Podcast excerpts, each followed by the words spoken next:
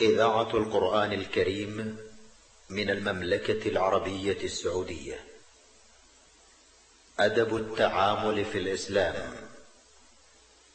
برنامج أسبوعي من إعداد وتقديم الشيخ محمد ابن إبراهيم الحمد.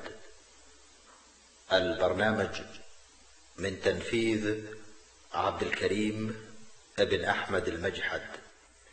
بسم الله الرحمن الرحيم. الحمد لله والصلاة والسلام على رسول الله. أيها المستمعون الكرام سلام الله عليكم ورحمته وبركاته.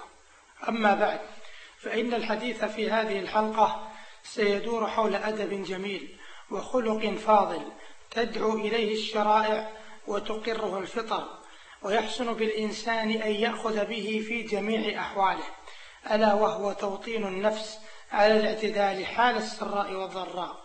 فالإنسان معاشر المستمعين في هذه الحياة الدنيا يتقلب في أحوال عديدة فقد يبتلى بالفقر وقلة ذات اليد وقد ينال نصيبا وافرا من عرض الدنيا وقد يصاب بالمرض وقد تدركه الشيخوخة ويضعفه كبر السن وقد ينال ولاية وشهرة وبعد صيت وقد يعقب ذلك عزل وذل وخمول ذكر ولهذه الأمور وغيرها أثر بالغ في النفس.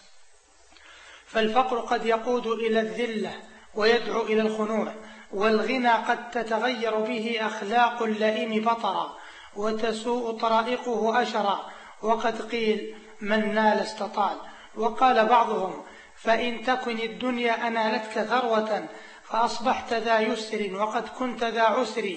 لقد كشف الإثراء منك خلائقا. من اللؤم كانت تحت ثوب من الفقر. ثم إن المرض قد يتغير به الطبع. فلا تبقى الأخلاق على اعتدال ولا يقدر معها على احتمال. كذلك كبر السن. قد يضعف النفس كما يضعف الجسم. فتعجز النفس عن أثقال ما كانت تصبر عليه من مخالفة الهوى. والصبر على الأذى وكذلك الولاية. فقد تحدث في الأخلاق تغيرا وعلى الخلطاء تنكرا إما من لؤم طبع وإما من ضيق صدر. ولهذا قيل من تاه في عزله ذل في ولايته. قال يحيى بن الحكم والله لقد ولي الحجاج وما عربي أحسن أدبا منه فطالت ولايته فكان لا يسمع إلا ما يحب فمات وإنه لأحمق سيء الخلق. وفي مقابل ذلك العزل فقد يسوء به الخلق ويضيق به الصدر إما لشدة أسف أو لقلة صبر. وكذلك الشهرة وبعد الصيت قد يصحبها تغير في الأخلاق وترفع على الأقران والأصحاب. قال البارودي وكذا اللئيم إذا أصاب كرامة عاد الصديق ومال بالإخوان. ولهذا يحسن بذي الهمة والشرف الرفيع أن يوطن نفسه على لزوم الاعتدال حال السراء والضراء. فذلك من مقومات الهمة العالية ومن مظاهر المروءة الصادقة. قال الله جل في علاه ما أصاب من مصيبة في الأرض ولا في أنفسكم إلا في كتاب إلا في كتاب من قبل أن نبرأها. إن ذلك على الله يسير لكي لا تأسوا على ما فاتكم ولا تفرحوا بما آتاكم والله لا يحب كل مختال فخور. وقال عز وجل وعسى أن تكرهوا شيئا وهو خير لكم وعسى أن تحبوا شيئا وهو شر لكم والله يعلم وأنتم لا تعلمون. قال ابن الجوزي رحمه الله فمن تلمح بحر الدنيا وعلم كيف تتلقى الأمواج وكيف يصبر على مدافعة الأيام لم يستهوي النزول بلاء. ولم يفرح بعاجل رخاء. قال أحدهم تجري الأمور على حكم القضاء وفي طي الحوادث محبوب ومكروه وربما سرني ما كنت أحذره وربما ساءني ما كنت أرجوه. وقال الآخر ولا خير في من لا يوطن نفسه على نائبات الدهر حين تنوب. ومن هنا فذو الهمة والمروءة لا تبطره النعمة ولا تقنطه المصيبة ولا تطيش به الولاية في زهو ولا ينزل به العزل في حسرة ولا يحمله الغنى على الأشر والبطر ولا ينحط به الفقر إلى الذلة والخنوع. قال كعب بن زهير رضي الله عنه في قصيدته المشهورة البردة لا يفرحون إذا نالت رماحهم قوما وليسوا مجازيعا إذا نيلوا فهو يمدح الصحابة رضي الله عنهم. بأنهم لا يفرحون من نيلهم عدوا فتلك عادتهم. ولا يجزعون إذا نالهم العدو لأن عادتهم الصبر والثبات.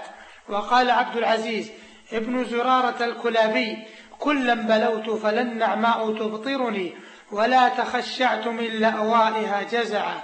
وقال البعيث ولست بمفراح إذا الدهر سرني ولا جازع من صرفه المتقلب. وقال علي ابن المقرب العيوني فما أنا في السراء يوما فروحها ولا أنا في الضراء يوما جزوعها. وقال سالم بن قتيبة ما تكبر في ولايته إلا من كبرت عنه ولا تواضع لها إلا من كبر عنها.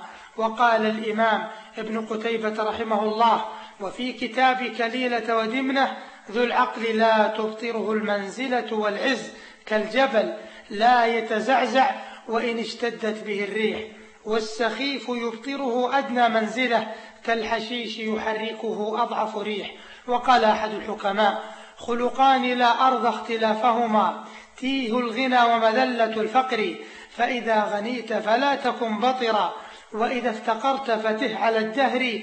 واصبر فلست بواجد خلقا أدنى إلى فرج من الصبر. فإذا لزم المرء هذه الطريقة فلم يخف عند السراء ولم يتضعضع حال الضراء فأحر به أن يعلو قدره ويتناهى سؤدده وتكمل مروءته. ولهذا لو أنعمت النظر في تراجم العظماء من الرجال لألفيت أن لهذه الخصلة نصيبا وافرا من سيرهم ولأدركت أنها كانت سببا كبيرا في نبوغهم وألمعيتهم. فهم يتلقون المسار والمحاب بقبول لها وشكر لله عليها واستعمال لها بما ينفع واستعانة بها على أمور الدين والدنيا فيحصل لهم من جراء الفرح بها ورجاء خيرها وبركاتها أمور عظيمة تتضاعف بها مسراتهم ويتلقون المكاره والمضار والهموم والغموم بالرضا والشجاعة والاحتساب وبالمقاومة لما يمكنهم مقاومته وتخفيف ما يستطاع تخفيفه وبالصبر الجميل لما لا بد لهم منه فيحصل لهم من آثار المكاره من الرضا والصبر والاحتساب والتجارب وصلابة العود أمور عظيمة تضمحل معها المكاره وتحل محلها المسار والآمال الطيبة. هذا وللحديث بقية. في الحلقة القادمة إن شاء الله والسلام عليكم ورحمة الله وبركاته. قدمت لكم إذاعة القرآن الكريم من المملكة العربية السعودية برنامج أدب التعامل في الإسلام من إعداد وتقديم الشيخ محمد بن إبراهيم الحمد. البرنامج من تنفيذ عبد الكريم بن أحمد المجحد.